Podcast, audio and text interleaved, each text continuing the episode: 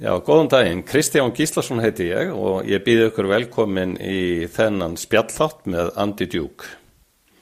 So in English, um, welcome. This is Kristjan Gislason from Iceland. I welcome you to the podcast with Andy Dukes.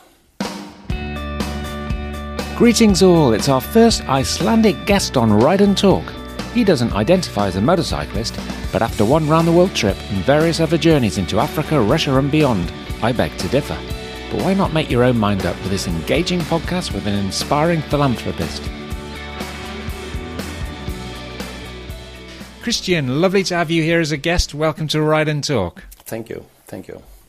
Kristjan, I have to confess, reading your book and watching your documentary series has made me want to travel again. I thought I got it out of my system, but no, you've given me that feeling of wanting to hit the road again, so thank you for that. Well, I'm glad. I'm glad that I had that influence on you by by making the book. And uh, but the purpose of my book was to actually to recap my experience, and uh, which was uh, enormous, as you know you, yourself, uh, having uh, been around the world. Uh, it w- it was a, a, actually a privilege for me to to be able to write the book, because you have you have to get this experience out of your system, as you said, but to have it in front of you, you can always, you know, review and remind you of what you have been through. So that's a good thing to have. Absolutely. So many parallels, as I've said to you, but also so many differences as well. And that's one of the things that was really interesting for me, because we took a very similar route on the initial stage of our respective round-the-world journeys from Europe to Southeast Asia. But one big difference I noticed back then was that I really defined myself as a motorcyclist right from the beginning, whereas you didn't. You saw yourself more as a traveller on a motorcycle. Yes, I I must admit, you know, I I I haven't been into this motorcycling for a long time. I started on the motorcycle when I was fifty-six years old, and a year later uh, I decided to go around the world on a motorcycle uh, alone, and uh, and this was uh, probably not a wise thing to do, you know, because I d- didn't have the experience, and uh, a lot of people were uh, both amazed and uh, and more than that, they were they were very surprised, you know, to to learn that I was going to go uh, along alone around the world. But what actually, what were your motivations in the first place for doing the trip? You see, I was a keen golfer, and I was playing golf, and I only dreamt about golf. And I was down to, what, uh, nine point six in handicap when I had to stop because of back pains. And I didn't have any other sport to go into because my life was just golf. And then a friend of mine, he said, why don't you come with us, you know, a couple guys here for a ride, and I will lend you the motorcycle. And we rode uh, over the weekend about seventeen hundred kilometers. And then I, at that time, I, I just felt the freedom and the excitement of riding the motorcycle in the countryside. And I could, I, I also saw the possibilities of combining the the motorcycle sport with my passion for photography. So that was the, the beginning of, of my, you know, my, my motorcycle experience.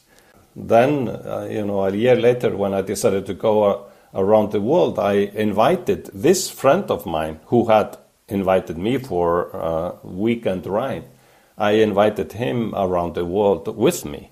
We were going to go together, but he bailed out at the last minute.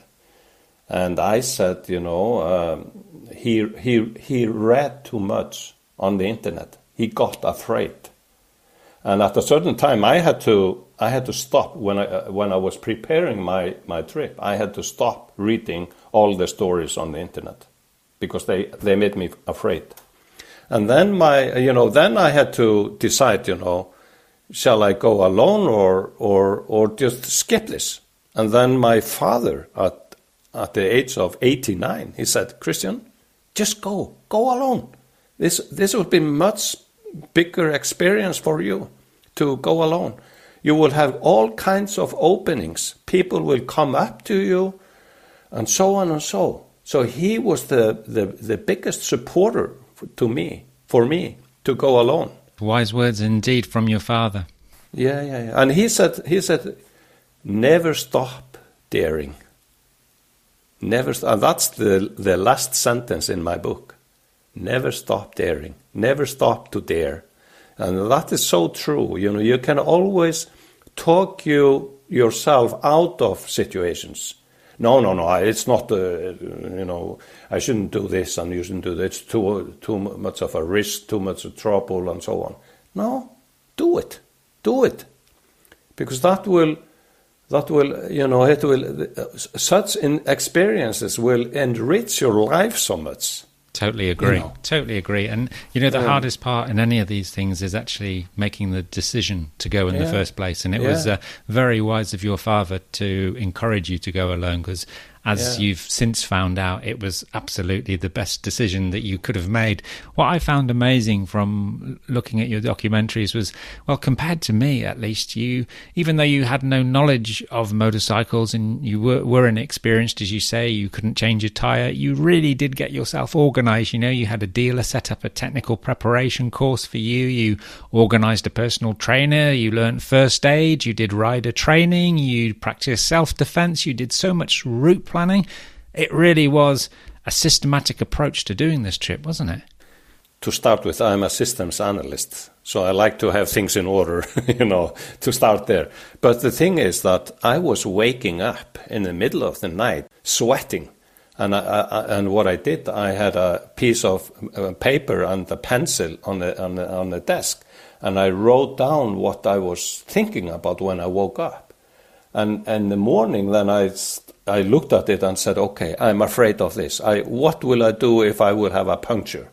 I don't know. I have to learn it, you know. So that in that way, I made my memo list while during the nights, you know. So I have I had to work on these things to get my mind uh, settled, you know, to to be wow. in control.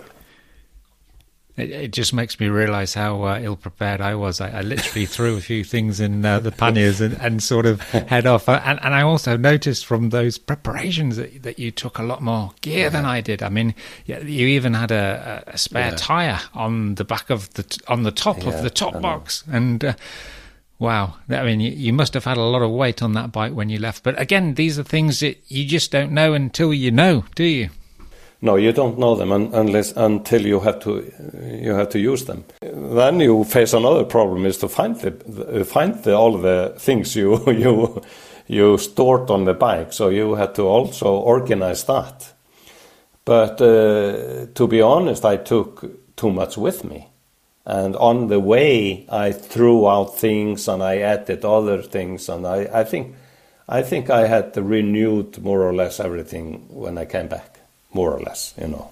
Yeah, I, I always make a joke with my daughter. She goes away for the weekend somewhere in the U K and, and puts more into the back of her car than yeah. I did to, to, to uh, travel around the world for a year. But uh, yeah, it's it's yeah, something yeah, we all yeah. learn, isn't it? So you actually started the trip with a couple of friends who were actually riding with you for the whole European leg of the trip. I think they rode with you until Istanbul and then they returned home. And I remember you looking almost in a state of shock at that moment at the enormity of what lay ahead of you, crossing that gateway into Asia and, and basically heading into the unknown. That was an incredible feeling of emotion that I sensed from seeing that particular video. Yeah, I think my trip started there, actually. I had been preparing for eight months. I, I said goodbye to my family, my, my father, my wife, and so. But I didn't take it in that I was going to be alone, because they followed me through Europe to Istanbul, as you said. And then I, when I said goodbye to them, then I felt the, the real trip was starting. And it was a shock for me to also being in a completely new, not only environment, but also in a new, another culture. You know, you could hear all the all the whatever noises from the mosques and so on. So it was all weird for me, you know. So so it was a it was a it was a really big moment for me, shall, shall I say? Yeah, I, I, it was a very, very honest um, bit of filmmaking. I could see your fear, and, and I remember feeling that fear myself. So it, it really struck a chord with me. But what was really interesting also was that there was this slow realization after then that people were interested in you, that they wanted to help you, that there was this realization that allowed you to start adapting to your new circumstances, to start yeah. trusting others yeah. and, and to just go with the flow whenever possible. There was no country in, on the way that I was uh, as much afraid of uh, as going into Iran. Somehow, I, I just, it was it was a, a big moment for me to go into Iran. I was so much afraid. I don't know why, you know. But as soon as I got to know these people, I found I I asked myself actually, from what planet are these people? I had never experienced as as much uh, generosity, uh, helpfulness. Uh, they are just lovely, all the people in Iran. And I tell you, I had visa for fourteen days. I was invited to their homes, uh, out for dinner, or people paid for my dinner ten times. Unfortunately, I couldn't uh, accept all the invitations. But, you know, this is just to show how how how lovely these people were. And I think from that moment, I I realized that my preconceptions were were were not right. You know, I, I had I was a, a prejudiced, we can say, uh, not only towards people but culture and and the way of living and all that. When I, on the other hand, started to learn. Uh, You know, when I started to, to get to know the people and their culture and appreciate, then I started to take it all in and and and and learn something. And and I think that is one of the reasons why I always extended my trip, because I found this was not only in Iran. I mean, Iran is a certain exception, but this was everywhere. Everywhere I went, people were so friendly. And I often say, you know, ninety-nine percent of the people I met were not only nice people, they were fantastic. Yeah, I had the same uh, positive experiences in Iran. Uh, and I think it's it's you don't need to feel guilty about feeling as if you were prejudiced, because in a way we have the Western media to that's the only that's the only way we can get our information, and, and of course there's propaganda that goes both ways, and of course there's bias. So it was just fantastic that you're able to experience that, and then that you're able to share it with the world as well. And of course I was following your blog at the time, and there were so many moving stories, evocative videos, and amazing portraits that you took on this on this fifty thousand kilometre trip over the ten months that you said. So suffice to say that we'd need several podcasts to cover all the details. yeah, yeah. But fortunately, you've published a fantastic book about this trip that we will talk about later. But for now, I'm interested to know that outside of Iran, where you felt in danger, but obviously it didn't materialise, were there any other places where you felt in danger on your travels? As you said, I, I wrote uh, close to forty-eight thousand Uh, kilometers. I can say that out of those forty-eight thousand kilometers, I was uh, on a critical path, uh, eight hundred kilometers of that. I was uh, I, I was uh, in a convoy with either police or, or the military, but I never felt uh, threatened. But uh, The, the, the places where I, I was in a convoy was in East uh, India, right before we came into Myanmar, in the mountains there. Uh, it was in Colombia, and it was uh, the last three hundred kilometers in Mexico before I entered Texas. There, in Mexico, I felt something. And Uh, It is a, a place where the drug producers and the military are fighting. They are not actually uh, going for the tourists or motorcyclists, but they are fighting. You know, the the the the, the drug war is still going on there. I was being followed by a car in East in East uh, India at the night, and I usually never ride my motorcycle when I when the when it's getting dark. As you know, it's dangerous. But this time I made an exception, and a car followed me, and and then I decided to stop and see, because I was going too fast. Uh, you know, the guy who was riding the car, the driver, he he. He uh, stopped and said to me, "You are entering a dangerous zone. You can either, you know, come with me back, you can stay with me, or I can find a place for you." And I had to, at that time, I had to judge, you know, is he is he a crook, you know, can I trust him? I decided to trust him. So I went back and I stayed with him in his house. Fantastic. It was amazing. Yeah. That is amazing, because two things really. One, you had to make a judgment call. You you effectively put your life in, in the hands of a stranger at that moment. Two, he went out of his way to help a complete stranger who he realized was, he probably read your number plate, or he obviously had motorcycles in, in that part of the world of that size. With it was clear you were a traveler and you were maybe not on the road you should have been on, but he went out of his way to, to flag you down and to warn you. Not only that, he gave you shelter. That's incredible. Yeah, yeah. And told me all the story about this and what was happening and so on and so on, you know. I skipped a checkpoint. That was my mistake. I thought, you know, this was just a formality, but it was a checkpoint to safeguard me. We've all done it. We've all done it. Yeah, yeah, yeah. What yeah. about um, actual riding conditions? What were the toughest riding conditions you encountered? Which country would you say? Uh, it was probably in Myanmar. We went through Myanmar. Uh, what, we were ten of us. We met on the internet and we shared the cost of going through Myanmar. It costed about twenty-two thousand dollars for us, ten of us. And we were in a convoy with a guide on a big four-wheel drive. And he, you know, he wanted to show us a good, uh, you know, the mountain, the mountain... Uh, side of the Myanmar, which are incredible, and the, and the life there, you know, it's it. He took us back a couple hundred years back, you know, in time, and we we experienced the the, the countryside, which was great. But at the same time, the, the conditions there were not good, and uh, it was muddy roads, and it had been raining, and so on. So people were falling.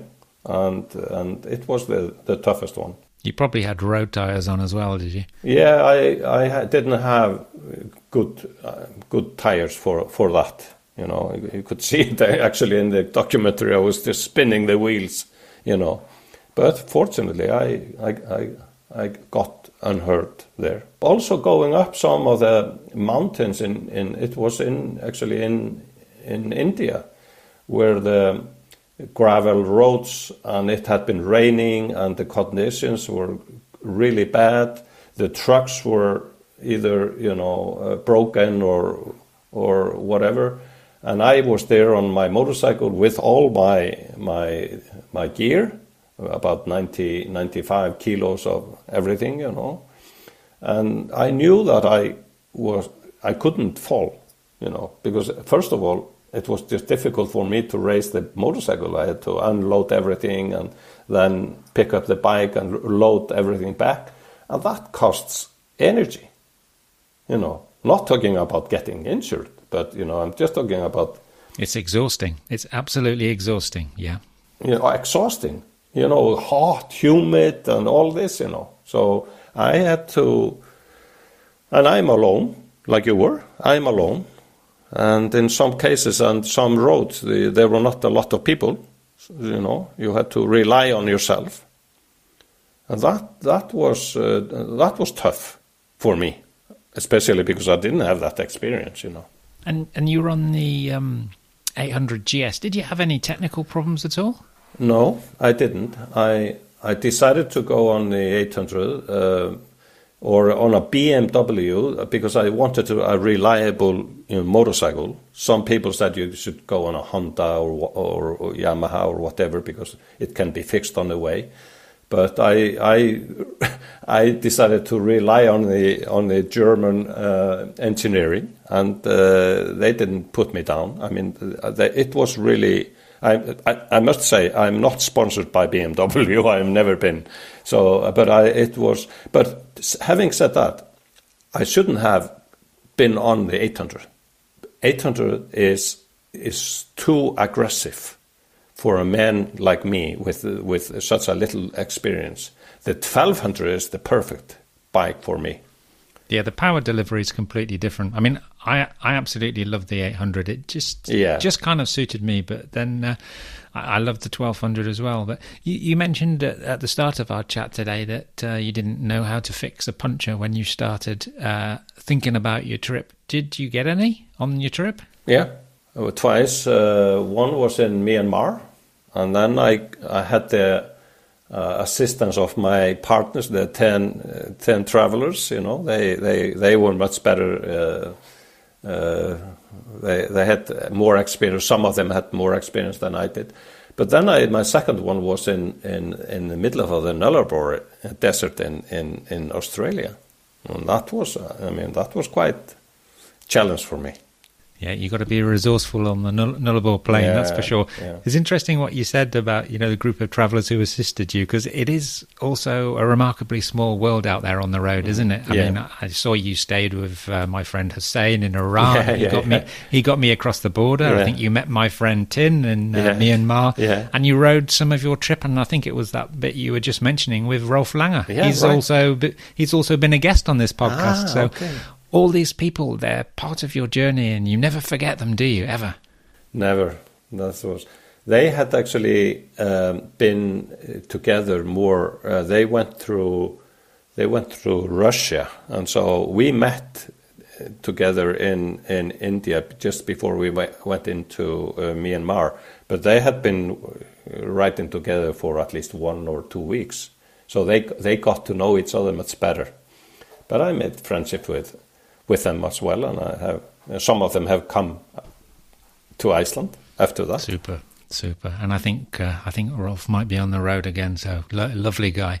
I'm inter- I'm interested to know because it's certainly something that happened to me, and I felt guilty about it at the time. Did you ever get homesick? To be honest, I, I don't think so. Don't recall, but I missed my grandchildren. We'll cut out this part from your wife then. Just kidding. Yeah, yeah, yeah, yeah, yeah. No, she knows me well enough. To, but I missed my grandchild. I had at that time I had one grandchild, and I, I, I had a guilty feeling leaving my grandchild. Yeah, because you miss so much but, when they're young and they change yeah, so quickly, don't this, they? Yeah, no, you know that that was really the thing. But what I did to overcome that, and I made a small project. I made a T-shirt with a picture of my only grandchild on, in, here on the front, and then I took pictures, uh, you know, of me wearing the T-shirt in in front of famous buildings, Taj Mahal and other, you know, the Opera House in in in, uh, in uh, Sydney and uh, the uh, Liberty Statue in New York and many many many other places. So when I came back, I, I I composed a small video to to give him, you know. So that will be his present uh, uh, for for this trip, you know.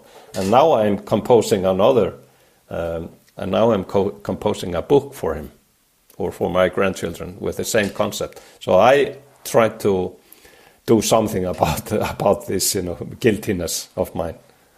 Yeah, yeah. Well, that's a, that's a great way of dealing with it. What about people on the road? Are there any people who left a particularly strong impression on you? I mean, I can see behind you there, there's that portrait of an Indian woman with very sad eyes. What's what's the story there? Well, that, that is, you know... Uh, I'll tell you one thing here. Um, one of the things that have changed inside of me is that I, I am so emotional after this trip. I I think it's, uh, you know, my, I'm so thankful uh, and humble of being able to do this, but, you know, but it's more than that. It's just a humbleness for for the life I was given, you know. It's it it, it, it turns out that this this uh, travel has become some kind of a privilege and, and a pilgrimage uh, journey.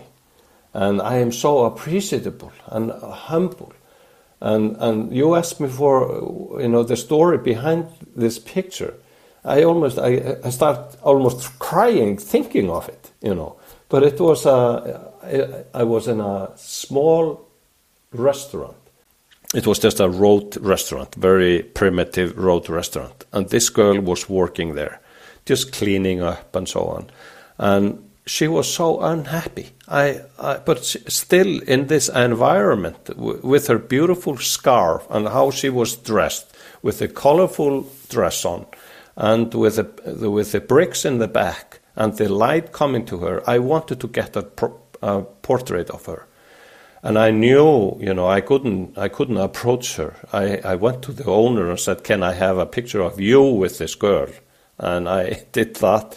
I t took a picture, and then I asked the owner, "Can you step back? Can, can you step back here? I just want to have the picture of her." So I managed to get the uh, picture, and then there was some connection between me and her, and I felt, you know, what she was saying, you know, you know, thank you for recognizing me, you know, thank you, and and, and she gave me a smile I will never forget.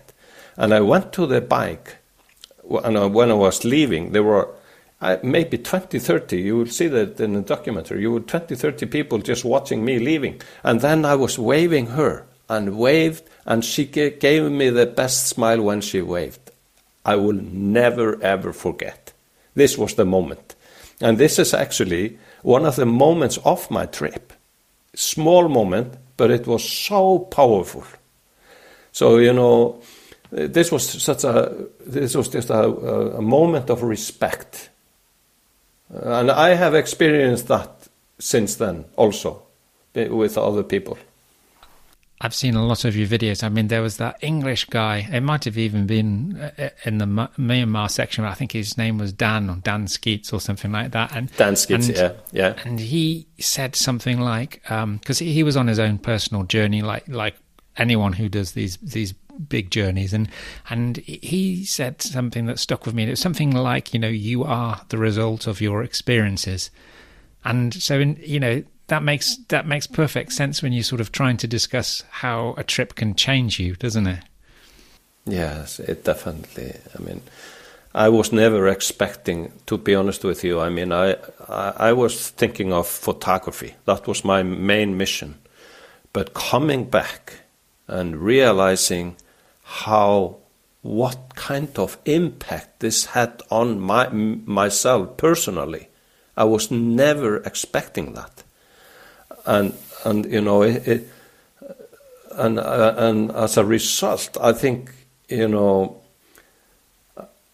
I, I at least I hope I am a better person. I hope so, but I feel I'm different, completely different person. Yeah, I think when you look back on a trip like that as an older man, you know, there's a lot of reflection that goes on, yeah. And for sure, it, it, it definitely has changed you. But what would you say was the biggest lesson that you've learned? That's a tough question. Of course, I have, in, in many, I mean, I can say a few things. I think the world is much more beautiful than I expected, even though I have seen documentaries, photo books, and so on, to start with. The biggest conclusion is people are good. I mean, that's, that's, that's a simple way of saying we are living in a, a beautiful world. And, and, and because we are only two of us here talking, you know, I'm, I'm going to release a small secret here.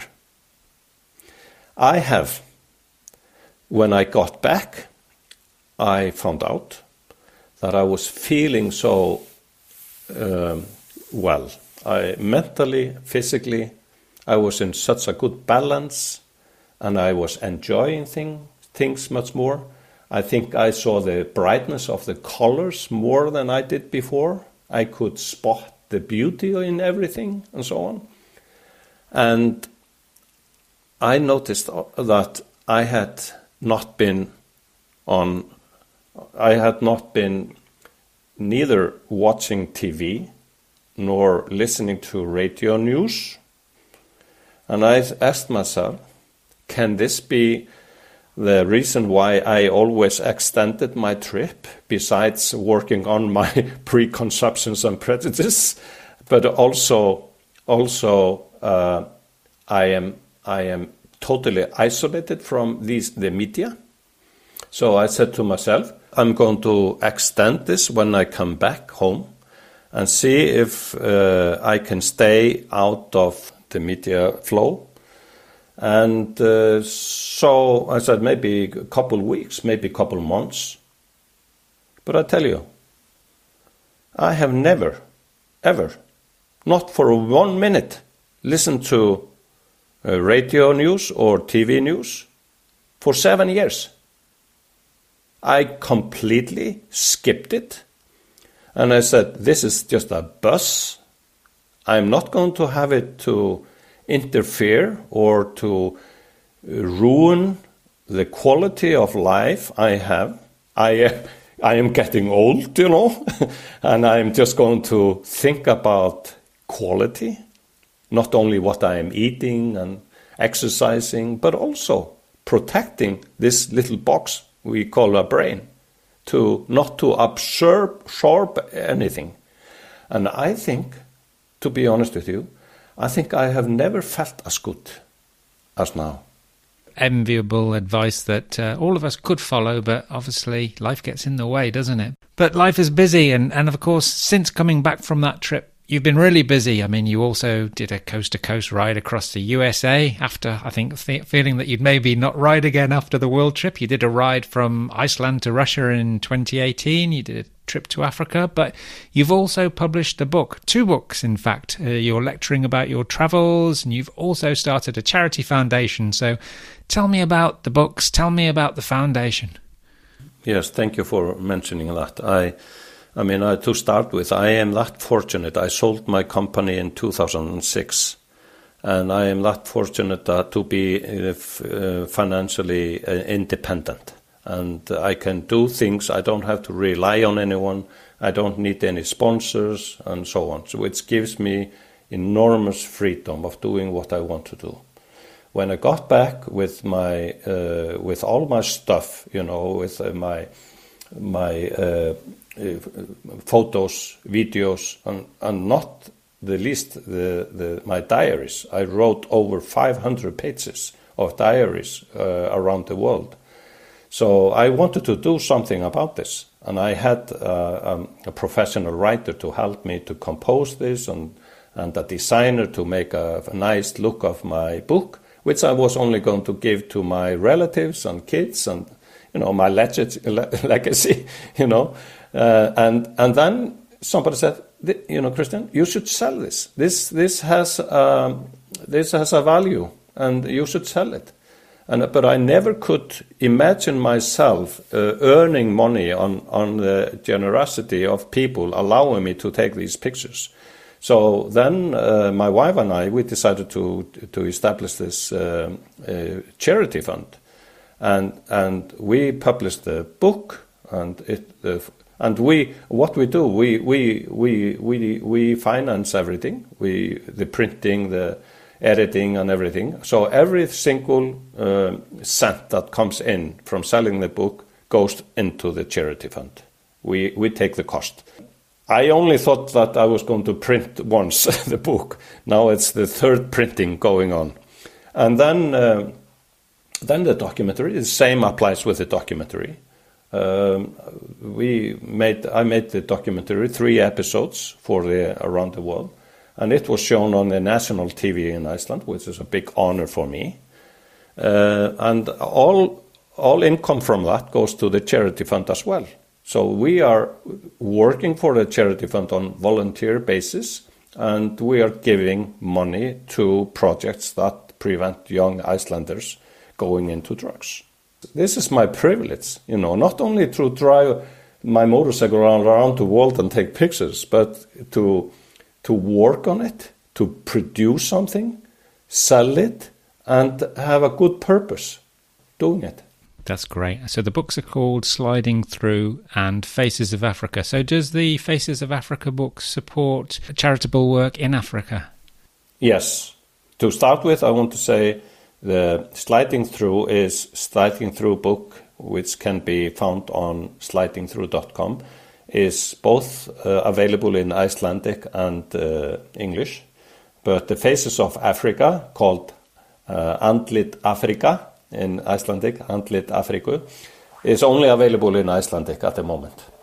But uh, the revenue that we generate from selling the Faces of Africa, plus the the revenue from the documentaries that is being uh, produced now, we expect five episodes, all will go into uh, the, the, the fund, but we will uh, now support or donate the money to uh, education of African children.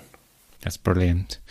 So I've been lucky to have a sneak pre- preview of a few of your television documentaries, which, as you said, they've aired on national T V in Iceland. So are there plans for distributing these elsewhere or making them available via the usual well-known streaming platforms? Well, we, uh, you know, the national T V uh, station here in Iceland is responsible for uh, introducing this to content providers. And they said, you know, uh, when we will have uh, like uh, eight to ten episodes, like one series, then we will introduce it. So I expect that they will start introducing it after we have finished the African uh, Africa episodes. That's incredible. So that's work in progress at the moment. That's uh, that's brilliant. So I'm I'm sure whatever you've got in the planning for those, Kristjan, you'll make it work because uh, as I've discovered, you're a very, very determined guy. So just finally, though, I, I know you established at the beginning of the podcast that you didn't see yourself as a motorcyclist, but a traveller on a motorcycle. But in one of those documentaries, your wife was discussing her views and her experiences, and she stated that motorcycles really connect people. And that's so true, isn't it? Because through your motorcycle, you've managed to connect people and experiences across the globe in a truly life-changing way. So if it's okay with you, I'd like to call you a motorcyclist. Yeah, thank you. I'm honored, Andy, you do it. I should... I should do it. Uh, after I have been riding all these distances, I, of course, I am a motorcyclist. In case it got lost in the detail, Kristjan, just where can people find out more about the Sliding Through Foundation and where can they buy the book and both books, in fact? My homepage is sliding through dot com. People can buy both books there. Uh, having said that, oh, Sliding Through is only in, available in, in, in English. People can donate also if they want to. People can also buy uh, uh, viewing permission to my documentaries. But I can tell you one thing, Andy. You have shown me a big respect by uh, you know, inviting me to your podcast. I will give everyone who is interested uh, to see uh, the documentary. They only have to contact me through uh, sliding through dot com. and mention your name, and I will send them the link free of charge so they can see it. Ah, wow. That's very, very kind of you. Well, listen, Kristjan, thanks for being our guest and entertaining us with your stories today. So I've enjoyed it immensely. Bye for now. Thank you, Antti. Thank you. Cheers, Kristjan. Like I said earlier, you've made me want to travel again. Thanks for your stories, the very best of luck with completing the documentaries, and continued success with your charitable foundation. Until next time, stay safe and take care out there, everybody.